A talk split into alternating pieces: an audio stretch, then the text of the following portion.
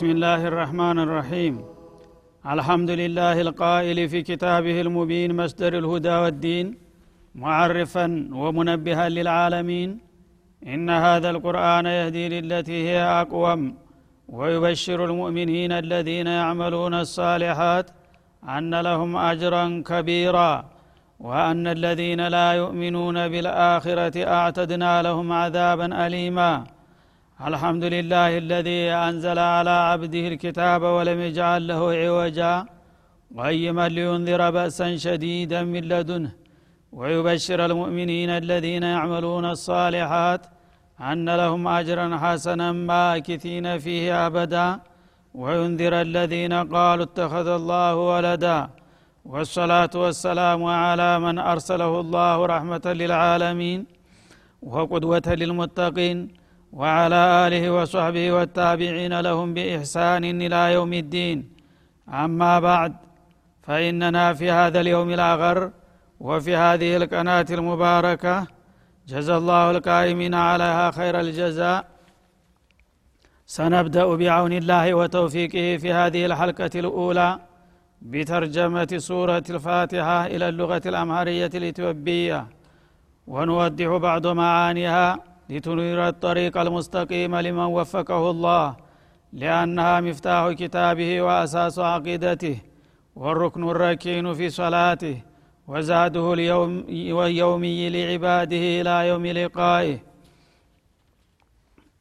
የክቡር ቁርአን ትርጉም በአማረኛ ቋንቋ እጅግ ሳይጠብ ወይም በጣም ሳይሰፋ ተመጥኖ የተዘጋጀ በሰዒድ አህመድ ሙስጠፋ الحمد لله رب العالمين والصلاة والسلام على أشرف الأنبياء والمرسلين نبينا محمد وعلى آله وأصحابه والتابعين لهم بإحسان إلى يوم الدين በቅድሚያ ይህን ታላቅ የጌታ መለክት በቀለምና በጥም በቅድሚያ ይህን ታላቅ የጌታ መለክት በቀለምና በድምፅ ለወገኖች ማድረስ ላስቻለ ጌታ ምስጋና ይገባው እላለሁ ኢነ ሀዘ ልቁርአን የህዲ ሊለቲ ሄ አቅወም ይህ ቁርአን እኮ በእርግጥ ለሚከተለው ቀጥተኛውን መዳኛ መንገድ የሚመራ ነው ላለው።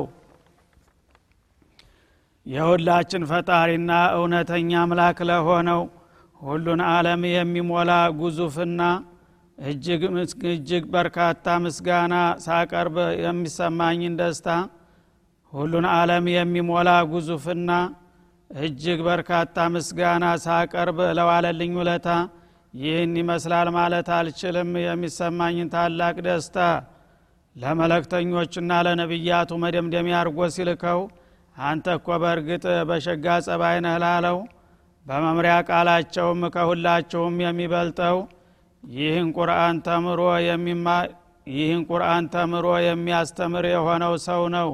ስለዚህ ከኔ የደረሳችሁን አንዲት አንቀጽ ብቻ ብትሆንም እንኳ አድርሱ ላሉት ለኡመታቸው ለመደምደሚያው መለክተኛ ለነቢዩ ሙሐመድ አለህ ሰላቱ ወሰላም እስከ ቤተሰብና የእምነት ባልደረቦቻቸው እንዲሁም በመልካም ስራ እስከ ወዲያው ለሚከታተሏቸው የአላህ ሰላምና ርኅራኄ ሁልጊዜ ይዝነብላቸው ላለሁ አልፋቲሃ ገና በመግቢያዋ የጌታን አምስት የክብር ስሞች በመደምደሚያው አልፋቲሃ ገና በመግቢያዋ የጌታን አምስት የክብር ስሞች በመደዳው በማውሳት እርሱን እንዴት ማመስገንና ማወደስ እንዳለብን ታስገነዝበናለች። ብሎም ከሞት በኋላ ተነስተን በስራችን መጠየቅና መመንዳት እንዳለብንም ትጠቁማለች። ከዚያም አምልኮ ለአላህ እንጂ ለሌላ እንደማይገባ እጅግ ታሰምርበታለች። ቀጥላ ደግሞ ሰዎች በቀጥተኛው የእምነት መስመር መመራታቸው ከሁሉም በላይ አሳሳቢ ጉዳይ መሆኑን ገልጻ ስለ እርሱ ጌታን ደጋግመን እንድንለምነው ታስገነዝበናለች። በተጓዳኝም ከተቆጣባቸውና ከተሳሳቱት በተጓዳኝም ከተቆጣባቸውና ከተሳሳቱት ቡድኖች መስመር እንዲያርቀን እርሱን ሁልጊዜ ያለማቋረጥ በስግደታችን በመደጋገም ሌተቀን እንድንማጠን እጅግ አጥብቀን ትመክረናለች አዎን ፋቲሃ ልክ ነቢዩ እንዳሉላት በተውራትና በእንጅል በዘቡርና በተቡር። አዎን ፋቲሃ ልክ ነቢዩ እንዳሉላት በተውራትና በእንጅል በዘቡርና በፉርቃንም ወደር የሌላት ልዩ የሆነች ታላቅ ምዕራፍ ናት። እርሷ ምንም በቃላቷ አጥር ምጥን ያለች ብትሆንም የቁርአንን ጥቅል መልእክት ያዘለች ናት በመሆንም የእስላምን መሰረታዊ ጉዳይና አበይት ፍሬ ነገር ትጠቁማለች። ከዚያም ቀጥተኛውን የእስላም መንገድ ይዘን በመሄድ ከጠማማው እንድንርቅ አበክራ ታሳስባለች። በማያያዝም የአላህን ወዳጆች ከጥላቶቹ ለይተን እንድናውቅም ታደርገናለች። በአጠቃላይ አልፋቲያ አንድ ማምሳያ የሌላት ልዩ ታላቅ ምዕራፍ ናት። ስለዚህ ነው ነቢዩ አንድ ቀን አለህ ሰላቱ ወሰላም አቡ ሰዒድ ብኑ ሙዓላም በአስቸኳይ ጠርተው ታላቋን የቁርአን ምዕራፍ ልንገርህ ሲሉት እሺ መልካም ሲላቸው አልሐምዱሊላህ ረቢልዓለሚን ብላ የምትጀምረው ምዕራፍ እኮናት ማለታቸው ማንኛውም ስግደት ያለ እርሷ ሊሆን አይችልም የተባለውም ስለዚህ ነው። በየጊዜው ጌታችን ፊት ስንቆም ለስግደት በየጊዜው ጌታ ፊት ስንቆም ለስግደት ለእርሱ ክብር ማወደሻ የቃል ኪዳኑ ማደሻ እንድናደርጋት ከሌሎች መሃል የመረጣትም ለዚህ ነው። አዑዙ ቢላህ ምን ሸይጣን ረጂም። ፈኢዛ ቀረእተ ልቁርአን ፈስተዒድ ቢላህ ምን ሸይጣን ረጂም። ከተረገመው ሰይጣን ተንኮለ በአላህ ኃይል በመከላከል እጠበቃለሁኝ በል ሲል ሀያሉ ጌታችን እንዴት እንዴት ማምለጥ እንደምንችል ካደገኛው ጥላታችን ዘዴውን ያስተምረናል። የሰዎች ጥላት በመሰረቱ ሁለት አይነት ባህር ያላቸው አንደኛው በገሃድ የሚታይ ሲሆን እንደ ራሳቸው እርሱን ሊያባብሉ ወይም ሊከላከሉ ይችላሉ በገዛ አቅማቸው።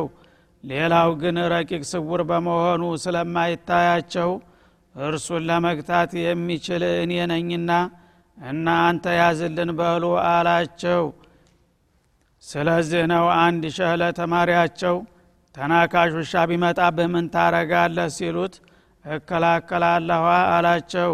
ካዲያገተህ ሲሉት በጣም በርትቼ መቃወም አለብኛ ሲላቸው ይልቅ ያለ አቅምህ ከእሱ ጋር ከመታገል ባለቤቱን ጠርተህ ያዝልኝ ብትል አይሻልምን? አሉ ብልሃታቸው። ስለዚህ ሰይጣን ከእኛ የተሰወረ አደገኛ የአላህ ውሻ ነውና እርሱን ሊዳኘው የሚችለው አላህ ብቻ ነው ማለታቸው ነው። በተለይ ሙስሊሞች ቁርአን ሊያነቡ ሲያስቡ ከልባቸው ሰይጣን አይችልም ዝም ብሎ ሊተዋቸው። ምክንያቱም እርሱን ሲያነቡ በየፊደሉ አስር ሐሰናት ያገኛሉ። መለክቱን አውቀው በስራ ላይ ካዋሉት ደግሞ ትእዛዙን ሰርተው ክልክሉን በመራቃቸው ከጌታቸው ጋር ይታረቃሉ። ያነ ያነ ወንጀላቸውን ተምረው ታላቅ ምንዳም ያገኛሉ። ይህ እንዳይሆን በመፍራት ሰይጣን ሁልጊዜ ሰዎች ከቁርአን እንዲርቁ ይኖርበታል ተግቶ መስራት። ስለዚህ ቢቻል ቁርአን ጭራሽ እንዳናነሳ በድንገት ካነሳንም አንድ ነገር አስታውሰን ትተን እንድንነሳ ያወቅነውንም እንድንረሳ በቃል ብናነበንብም መለክቱን እንዳንረዳ ቁም ነገሩን እንዳናወሳ ያደርገናል ሌላ ቢያቅተው ተጫጭኖ ለንቅፍ ይዳርገናል። ስለዚህ አላህ ሰይጣን በእርግጥ ለእናንተ ክፉ ጥላት ነውና እናንተም እሱን በጥላትነት ነቅታችሁ ያዙት ይለናል። እርሱን ደግሞ በምንም ዘዴ ማባበል አይቻልም ለማታለል። እጅግ ሩህሩ በጣም አዛይ በሆነው አላህ ስም እንጀምራለን። ማንኛውንም መልካም ስራ በዚህ መጀመራችን ተወዳጅ ነው። የሰው ልጅ ይህንን ሲል የራሱን ድክመት አውቆ የአላህን ኃይል በመገንዘብ ከእርሱ እርዳታን መጠየቁ ነው። ስለዚህ ጌታን የሚያስደስት ነገር ነው። በተለይ ቁርአን ስንጀምር ይህንን ማለታችን መለክቱን ካላህ መሆኑን ተቀብለን መለክቱን ሰምቼ እንዲረዳ አስችለኝ እንዲጠሰርቼ እንዲጠቀምበትም አድርገኝ እንደማለት ነው። በየምዕራፉ መግቢያ ይህን ጥቅስ ደጋግመን ማግኘታችን ሁሉም ምዕራፎች ከአላህ የተወረዱ መሆናቸውን የሚጠቁም ነው። ማንኛውም መልእክት አስቀድሞ የሚጠቁመው ባለቤቱን ነው። አላህ ጌታችሁ ባሮቼ ሆይ ሰማችሁ የዓለማት ጌታ ለሆነው አላህ ሙሉ ምስጋና ይገባው እያላችሁ ማወደስ አለባችሁ። በልና አስተምራቸው። አወለ እናንተ እጅግ ሩህሩ በጣም አዛኝ ለሆነው አምላካችሁ የከባዱ ፍርድ ቀን ዳኛ ለሆነውም ፈጣሪያችሁ በዚህ መልክ ከልባችሁ ማመስገን አለባችሁ በላቸው።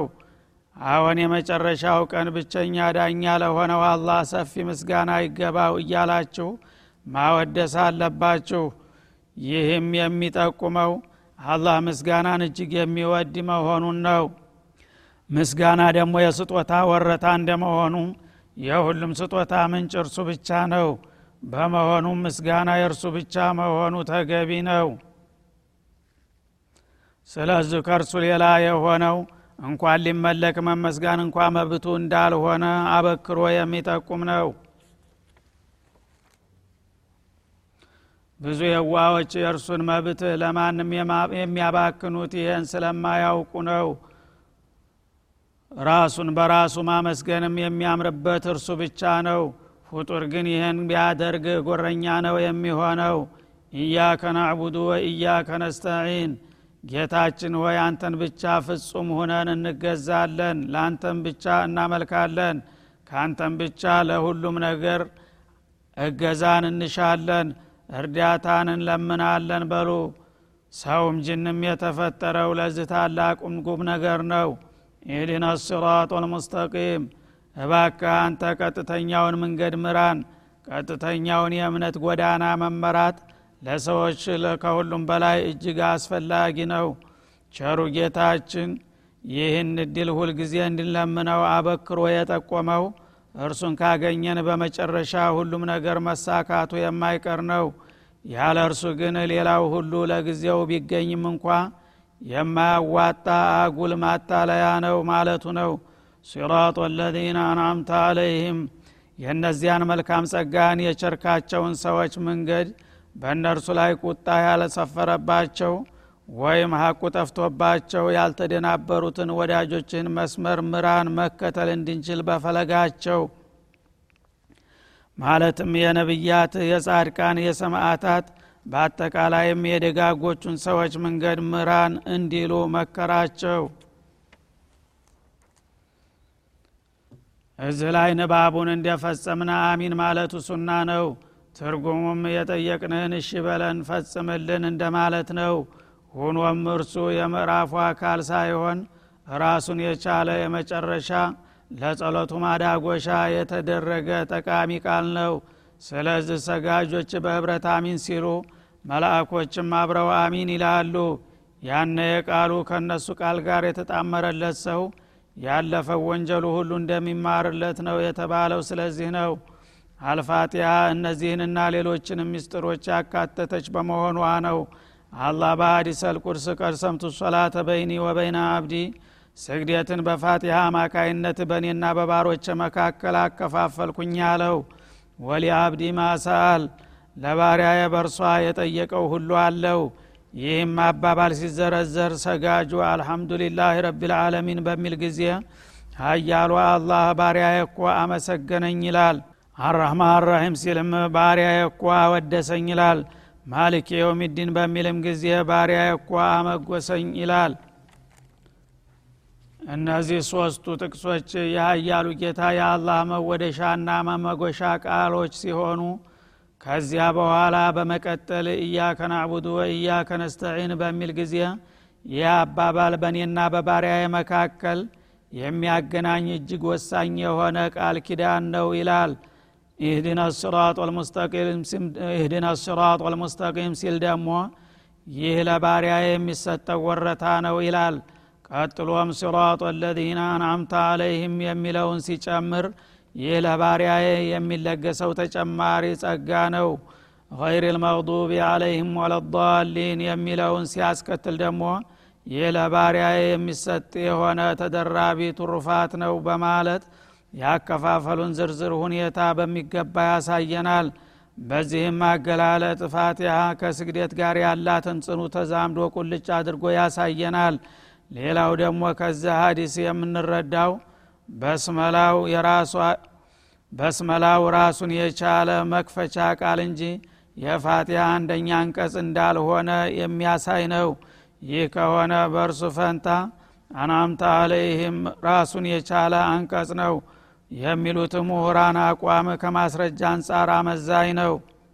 በዚች ምዕራፍ በጣም ወሳኝ የሆኑት አንገብጋቢ ዋና ዋና ነጥቦች እንደሚከተሉት ይጠቃልላሉ አልኢማን ቢላህ ወልየውም ልአኪር መጀመሪያ አላህ ስብሓናሁ ወተላ በዚች ሱራ ባጭሩ ያስገነዘበን ማንኛውም ፍጡር ሁሉ ፈጣሪውን አበክሮ ማወቅና በእሱ ማመን በፍቃዱ መመራት ያለበት መሆኑን ነው እንዲሁም ከሞት በኋላ መነሳት እንደማይቀር ጠቁሞ ለዛ ቀን የሚበጀውን ከወዲሁ ተግቶ መስራት ያለብን መሆኑን የሚያሳይ ነው ማዕነ ልዒባዳ ወልስቲዓና ከዛ ቀጥሎ ደግሞ ይህችን ስራ የተለየች ያደረጋት ዒባዳ የሚባለው ምስጥር ነው። በመሆኑም ዒባዳ ማለት ምንድን ነው ዒባዳ ማለት ለፈጣሪ ጌታ ሰጥ ለጥ ብሎ መገዛት ወይም መታዘዝ ማለት ነው። ወይም በሌላ መልኩ ዒባዳ ማለት በቃልም ሆነ በተግባር በይፋም ሆነ በምስጥር ለአንድ ፈጣሪ ጌታ የሚያስደስተውንና የሚፈልገውን ነገር ማከናወን ማለት ነው። እስቲሃና ማለት ደግሞ ለዲንም ሆነ ለዱንያ ጉዳይ አንድ ነገር ለማድረግ ስንፈልግና ሲያዳግተን ከጌታ እርዳታ ወይም እገዛ መፈለግ ነው። እነዚህ ሁለት ነገሮች የእሱ ብቻ መብት መሆኑን አውቀን ከእሱ ብቻ መፈለግ እንዳለብን ነው። ግን እስቲያና የሚለው ላይ እርዳታ የሚጠየቅባቸው ጉዳዮች በሁለት ደረጃ ይከፈላሉ። አንደኛ ጉዳዩ ከእሱ በስተቀር ማንም ሊያደርገው የማይችል ከሆነ ለምሳሌ እንዴት እንደ እድሜ እንደ ጤንነት እንደ ኢማን እንደ ሂዳያ ተቅዋ የመሳሰሉ ቁም ነገሮችን መጠየቅ ያለብን በቀጥታ ከእርሱ ብቻ ነው። አንዳንድ ጊዜ ጥቅቅን የሆኑና ፍጡሮችን በአቅማቸው በሰበብነት ሊያገለግሉ የሚችሉባቸው ጉዳዮች ላይ እርዳታ ከሱ መጠየቅ የሚወደድ ቢሆንም ከሌሎቹም መጠየቅ እንደሚፈቀር ነው። ወታወኑ አለልቢሪ ወተቅዋ በኸይርና አላህን በመፍራት ላይ ተባበሩና ተረዳዱ ብሏልና። ስለዚህ እርዳታ የሚጠየቅበት ጉዳይ ታአላህ ብቻ ምን የሚገባ መሆኑን ወይም ደግሞ ለሌላ የሚፈቀድ መሆኑን ለይተን ሳናቅ በጥቅሉ ዝም ብለን ከፍጡሮችና ከደካሞች የሚችሉትና የማይችሉትንም እርዳታ ከጠየቅ ከአላህ ጋር የምንጣላ መሆኑን መገንዘብ እንዳለብን ነው። ማዕነ ልሂዳያ ሂዳያ ማለት ደግሞ ሁለት ደረጃ ይኖረዋል። አንደኛ አንድን ነገር መጠቆምና ማመላከት ወይም ማስተማር የሚል ሲሆን ሌላው ለመልካም እድል በቀጥታ የማገናኘት ማለት ይሆናል። ሁለቱንም ሊያደርግ የሚችለው አላህ ነው። ፍጡር ግን አንድን ነገር ማመልከትና ማስተማር ይችላል ግን ያን ነገር እንዲሳካና እንዲሰምር በቀጥታ ሊያደርግ እንደማይችል ነው። ይህንን አውቀን ሂዳያን ከአላህ በኩል መጠየቅ እንዳለብን ነው።